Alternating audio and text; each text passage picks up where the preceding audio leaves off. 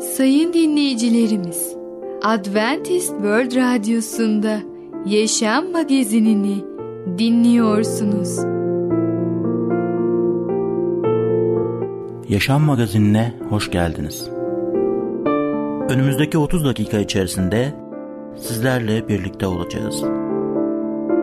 Bugünkü programımızda yer vereceğimiz konular merhamet, bir parça sevgi ve insanlık, etkili şekilde savaşmak.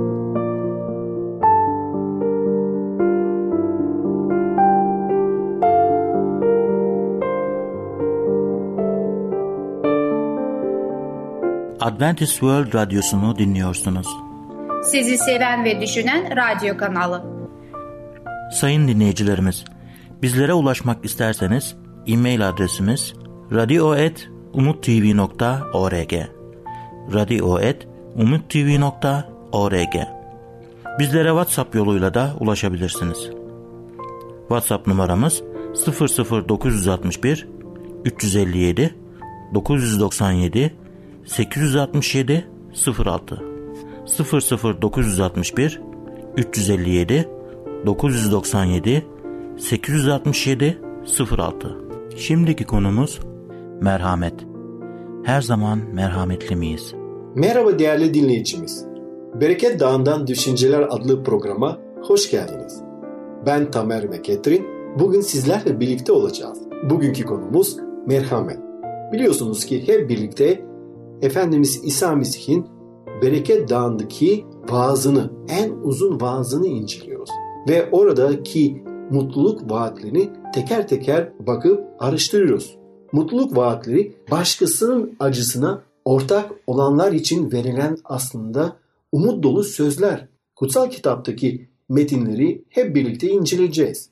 Burada üç ana madde üzerinde odaklanacağız. Tabii ki merhamet ne anlamına geliyor? Merhamet hayatımızda nasıl görünür? Merhametin değeri nedir? Bereket Dağı'ndan düşünceler konulu programda biliyoruz ki Efendimiz İsa Mesih 2000 yıl önce dağ yamacında vermiş olduğu bir vaazdır. Öğrencilerin sahip olması gereken özelliklerle ilgili 8 tane beyan orada görüyoruz. Bu karakter özelliklerine sahip olanlar için İsa Mesih ne mutlu olduklarını söylüyor. Gerçekten ben de şahsen şunu umut ediyorum ki Efendimiz İsa Mesih benim için de ne mutlu Tamer çünkü şu, şu ve şu karakter özelliklerinden olsun.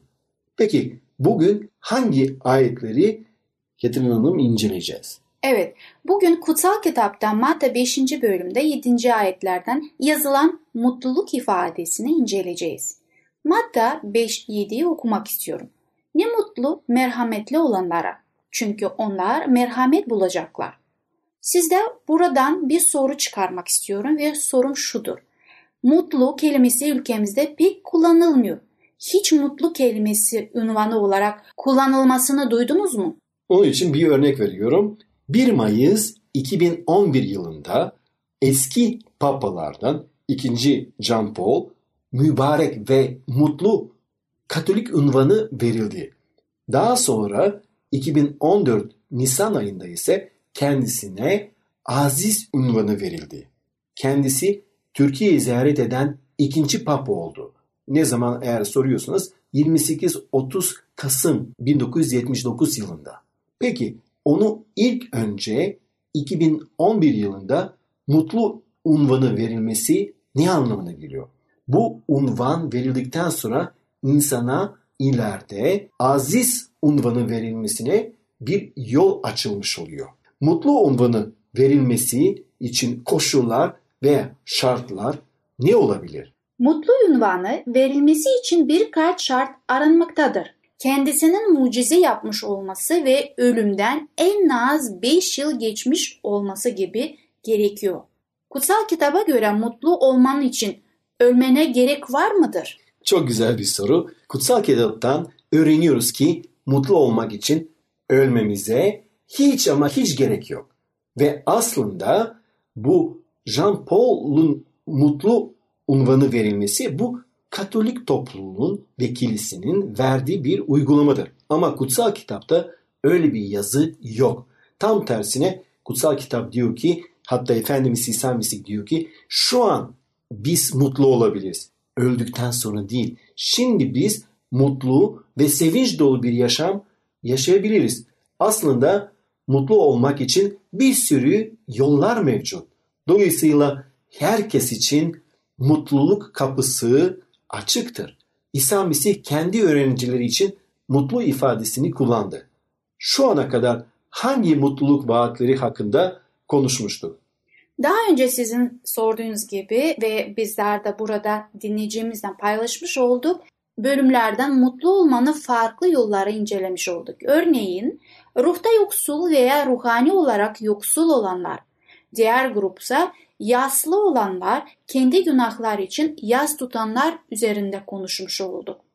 Yumuşak huylu olanlar ve doğruluk için acıkıp susayanlar hakkında konuşmuştuk. Bu dört durumda insanın beyin ve ruhunun bir durumu, beyin ve ruhunun bir durumu göstermektedir. Bugün işlediğimiz beşinci mutluluk vaadiyle artık bize eyleme doğru yönlendiriyor. Bizim diğer kişilere karşı merhametli olmamız için bir şeyler yapmamız gerekiyor. Tekrar hatırlamak için Matta 5. bölümü 7. ayeti okumak istiyorum. Ne mutlu merhametli olanlara çünkü onlar merhamet bulacaklar. Efendimiz İsa Mesih burada çok açık ve net söylüyor. Biz eğer bu sevgiyi, Yüce Allah'tan aldığımız sevgiyi diğer insanlara paylaşmazsak, onlara merhamet göstermezsek nasıl Yüce Allah'tan merhamet bekleyebiliriz? Allah merhametli ise biz de merhametli olacağız. Allah sevgi doluysa biz de sevgi göstereceğiz. Ve bunun için Yüce Allah'a iman etmek lazım. Onun gösterdiği yoldan yürümek lazım. Ama şunu da söylemek istiyorum. Biz bu yolculukta yalnız değiliz. O bizimle birlikte yürüyor. Rab bizimle omuz omuza yürüyüp bizi geliştiriyor. Bizim karakterimiz, kalbimiz, vicdanımız, sağduyumuz, her şeyimiz değişmesini ona benzeyerek, onun gösterdiği örneğe göre biz de değişiyoruz. Bu bir süreçtir. Allah'a iman etmek bir anlık meselesi değil. Bu zaman içinde bir süreçtir ve bu süreci biliyoruz ki son nefesimize kadar yapacağız. Son saniyemize kadar yapacağız. Dolayısıyla Allah bizden bu merhameti diğer insanlara da göstermemizi istiyor. Bencil bir iman bizden istemiyor. Birçok insan diyor, efendim ben Allah'a iman ediyorum. Nereden biliyorsun ki Allah'a iman etmiyorum? Ama Yüce Allah bize ne diyor kutsal kitapta? İsa Mesih demişti, onları meyvelerinden tanıyacaksınız. Allah'ın yolunda yürüyorum diyor. Allah'a iman ediyorum. Ben Rabbimi kurtarıcı olarak kabul ediyorum diyor ama eylemlere bakıldığı zaman hiçbir merhamet yoksa, yardımseverlik yoksa, onun meyveleri kutsal kitapta gösterilen Efendimiz İsa Mesih'in gösterdiği yoldan yürümüyorsa bu kişinin imanı konusunda çok ciddi sorular sorması lazım. Çok dikkatli olalım, merhametli olalım. Değerli dinleyicimiz, bugün merhamet hakkında konuştuk. Bir sonraki programda tekrar görüşmek dileğiyle hoşçakalın. Programımızda az önce dinlediğimiz konu merhamet. Adventist World Radyosu'nu dinliyorsunuz. Sizi seven ve düşünen radyo kanalı. Sayın dinleyicilerimiz, bizlere ulaşmak isterseniz e-mail adresimiz radio.umutv.org radio.umutv.org Bizlere WhatsApp yoluyla da ulaşabilirsiniz. WhatsApp numaramız 00961 357 997 867 06 00961 357 997 867 06 Şimdiki konumuz bir parça sevgi ve insanlık. Yardım ne kadar önemlidir? Merhaba ufaklık. Ben Fidan. Çocukların Dünyası adlı programımıza hoş geldin. Bugün seninle birlikte bir parça sevgi ve insanlık adlı öyküyü öğreneceğiz. Bir parça sevgi ve insanlık. Okuma ve öğrenme zorluğu çeken çocuklara özel eğitim veren bir okul için bağış toplama yemeğinde çocuklardan birinin babası katılımcılar tarafından asla unutulmayacak bir konuşma yaptı. Okula kendini adamış öğretmenleri kutladıktan sonra şöyle bir soru sordu. Dışarıdaki etkenler tarafından etkilenmedikçe hayat her şeyi mükemmel bir şekil ve sırada yapıyor. Ama yine de oğlum Selim diğer çocukların öğrendikleri gibi öğrenemiyor. Diğer çocukların anlayabildikleri gibi anlayamıyor. Oğlumda doğal olması gereken şeyler nerede? Bu soru karşısında dinleyiciler sessiz kaldılar. Baba devam etti ve sonra şu hikayeyi anlatmaya başladı. Selim ve babası bir gün parkta Selim'in tanıdığı birkaç çocuğun beyzbol oynadıklarını gördüler. Selim sordu. Acaba oynamama izin verirler mi? Selim'in babası çoğu çocuğun Selim gibi bir çocuğun takımlarında oynamasını istemeyeceklerini ama aynı zamanda eğer oğluna izin verirlerse oğlunun o çok ihtiyacını duyduğu engellerine rağmen başkaları tarafından kabul edilmenin özgüveni ve sahiplenme duygusunu vereceklerini de biliyordu. Selim'in babası çocuklardan birinin yanına yaklaştı ve fazla bir şey beklemeyerek Selim'in oynayıp oynayamayacağını sordu. Çocuk şöyle danışabileceği birilerine baktı ve sonra şu anda altı sayı gerideyiz ve oyun sekizinci turunda. Herhalde takıma girebilir. Ben de onu dokuzuncu turda vurucu olarak sokmaya çalışırım dedi. Selim büyük bir gayretle takımın yanına gitti ve yüzünde kocaman bir gülümsemeyle takım tişörtünü giydi. Babasının gözünde yaş, kalbi sıcak duygularla dolu onu izledi. Çocuklar oğlunun kabul edilmesinden dolayı babanın mutluluğunu gördüler. Sekizinci turun sonunda Selim'in takımı birkaç puan kazandı ama hala üç sayı gerideydi. Dokuzuncu turun başında Selim eldiveni eline geçirdi ve sağ açık sahaya çıktı. Ona doğru hiç top isabet etmemesine rağmen oyunda olmaktan son derece mutluydu ve babasının ona tribünlerden el salladığını gördüğünde yüzünde kocaman bir gülümseme vardı. Dokuzuncu turun sonunda Selim'in takımı yine puan kazandı. Şimdi bütün kaleler doluydu. Oyunu kazanma şansı ortaya çıkmıştı ve topa vurma sırası Selim'e gelmişti. Bu noktada Selim'in vurucu olmasına izin vererek oyunu kaybetme riskini mi almalıydılar? Ancak şaşırtıcı bir hamleyle Selim'e sopayı verdiler. Herkes topa isabet ettirme şansının sıfır olduğunu biliyordu. Çünkü bırakın topa vurmayı, Selim sopayı bile elinde tutmasını bilmiyordu.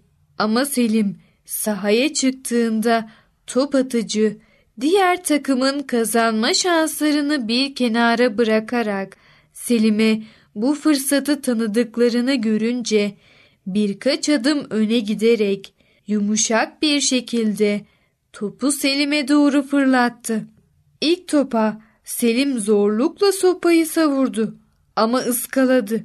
Atıcı tekrar birkaç adım öne doğru geldi ve topu yine yumuşak bir şekilde Selim'e doğru attı.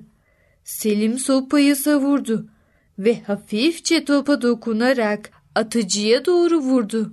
Oyun şimdi bitecekti. Atıcı topu yerden alıp ilk kaledeki adamına kolaylıkla atabilecek ve Selim'i sobeleyerek oyunu bitirecekti. Ama atıcı topu aldı ve ilk kaledeki adamın başının üzerinden diğer takım arkadaşlarının erişemeyeceği yere fırlattı. Tribünlerdeki herkes ve iki takım da bağırmaya başladılar. Selim ilk kaleye koş, ilk kaleye koş.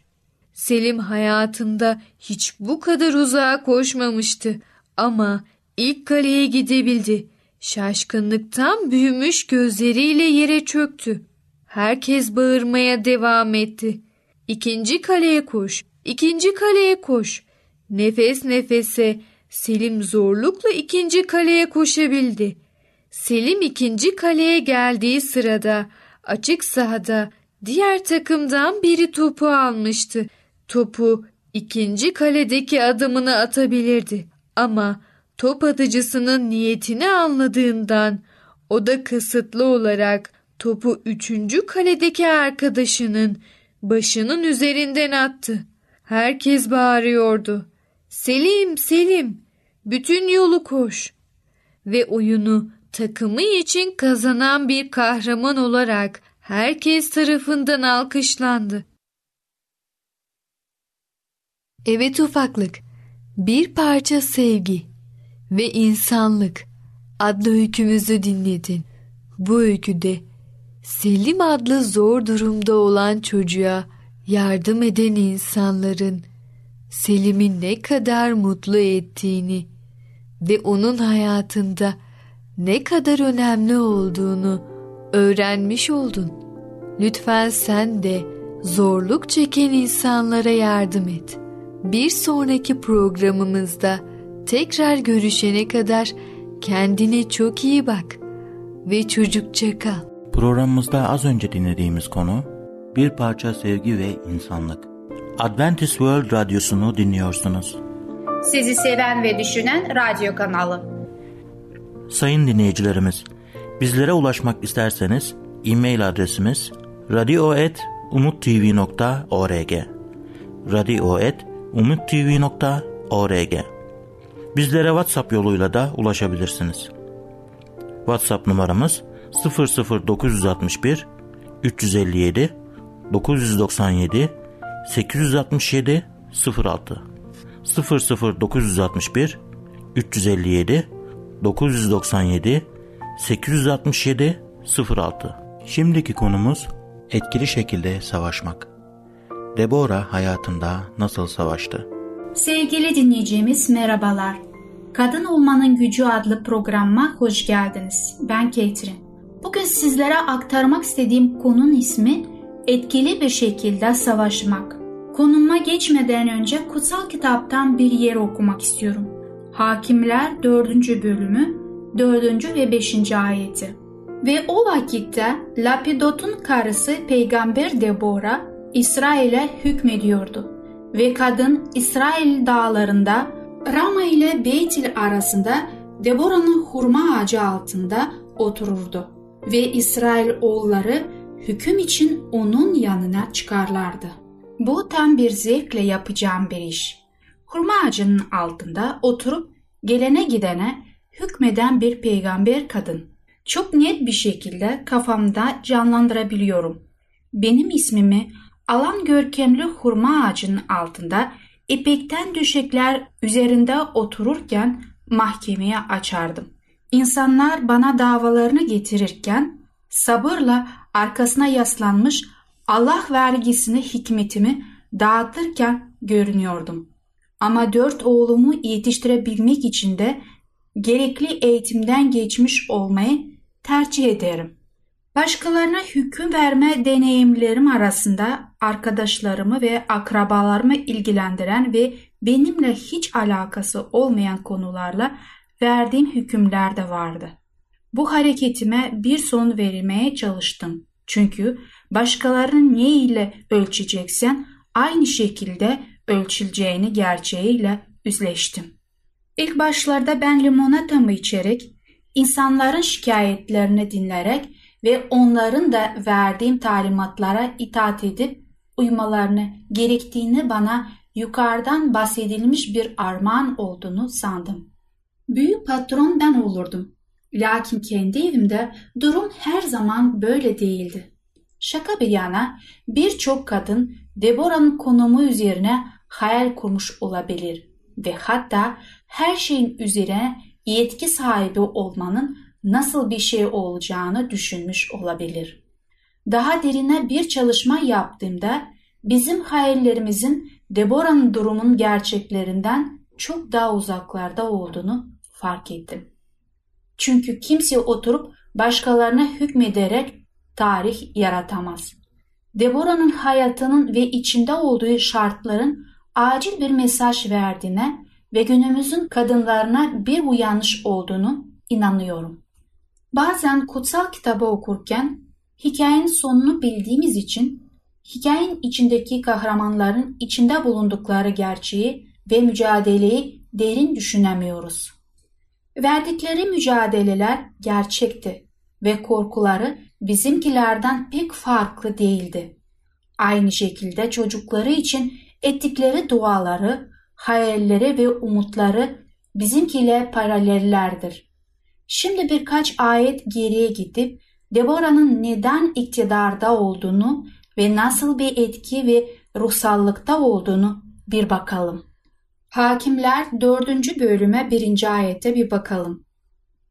Enut'un ölümünden sonra İsrailler yine Rabbin gözünde kötü olanı yaptılar. Ehud, Deborah'dan bir önceki hakimdi ve ölümüyle birlikte her şey değişti. İlk başta Yehud'un kim olduğunu anlamalıyız. İsrail'i 80 sene hükmetti ve agresif bir şekilde düşmanlarıyla yüzleşip onları kovaladı. Onun liderliğinde Moab'ı kovalayıp 10 bin güçlü askerini vurdular. Bu zafer Şamgar isimli bir kardeşi öyle etkiledi ki o da gidip Üvendere ile aynı bir çeşit değnekle 600 Filistinliyi vurdu.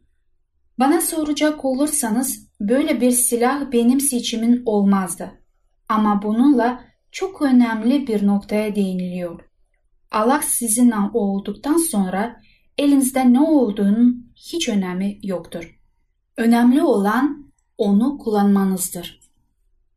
Kazandıkları bu zaferler ve sınırların korumaya alınıp pekişmesiyle halk 80 sene rahat etti. Bu da demekti hiç kimseye savaşı görmedi, yaşayıp ölenler oldu. Bazen en zayıf ve savunmasız olduğun zamanlar her şeyin rahatta olduğunu zamanlardır. Düşmanları hala var olmasına karşın zamanla insanlar neredeyse 100 yıldır sefasını sürdükleri huzurun sebebini unuttular. Belki de ta en baştan başların neden belaya girdiğini unutmuşlardı. Yahut da Allah'larıyla hayatlarını nasıl yaşadıklarını umursamadığını düşündüler. Tanrı'nın artık işlere karışmadığını ve bundan sonrası kendilerin halledeceğini de düşünmüş olabilirler. Ne de olsa Tanrı'nın seçilmiş halkıydılar. Her ne olursa olsun onların tarafında olması gerekmez miydi? Eğer başları belaya girirse tabii ki bir üvendire yani sopa işleri yoluna koyardı. Sevgili hakimleri Yahud'un ölümünü Tanrı'nın yasaklanmış olduğu şeyleri yaparak onurlandırıldılar. Kutsal kitapta tekrar sözleri okuyoruz. Bu da İsrail halkının ilk itaatsizliği olmadığını vurguluyor. Değerli dinleyicimiz, bugün bizler de Deborah gibi ayakta dimdik durmaya çalışmalıyız. Bu gücü, bu hikmeti Allah bizlere de verebilir. Çünkü hepimiz onunla birlikte olduğumuz zaman onun bilgiliğini, onun sevgisini, onun beceriliğini ondan alabiliriz. Deborah'ın yaşadığı kolay bir zaman değildi. Her tarafta savaşlar vardı ve halkını koruması gerekiyordu. Üzerinde sadece ailesinin yükü değildi.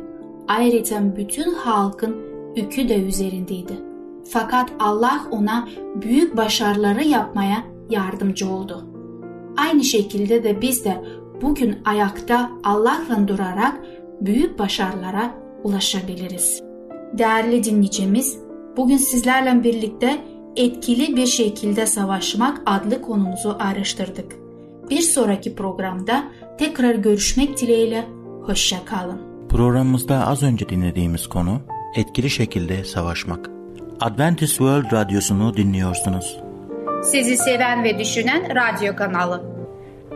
Sayın dinleyicilerimiz, bizlere ulaşmak isterseniz e-mail adresimiz radio.umutv.org radio.umutv.org Bizlere WhatsApp yoluyla da ulaşabilirsiniz. WhatsApp numaramız 00961 357 997 867 06 00961 357 997 867 06 Gelecek programımızda yer vereceğimiz konular? Güç alacaksınız, sağlığınıza da araba gibi özen gösterin, Ehud'dan sonraki hayat. Yaşam Magazini adlı programımızı pazartesi, çarşamba ve cuma günleri aynı saatte dinleyebilirsiniz. Bir programımızın daha sonuna geldik. Bir dahaki programda görüşmek üzere, hoşçakalın.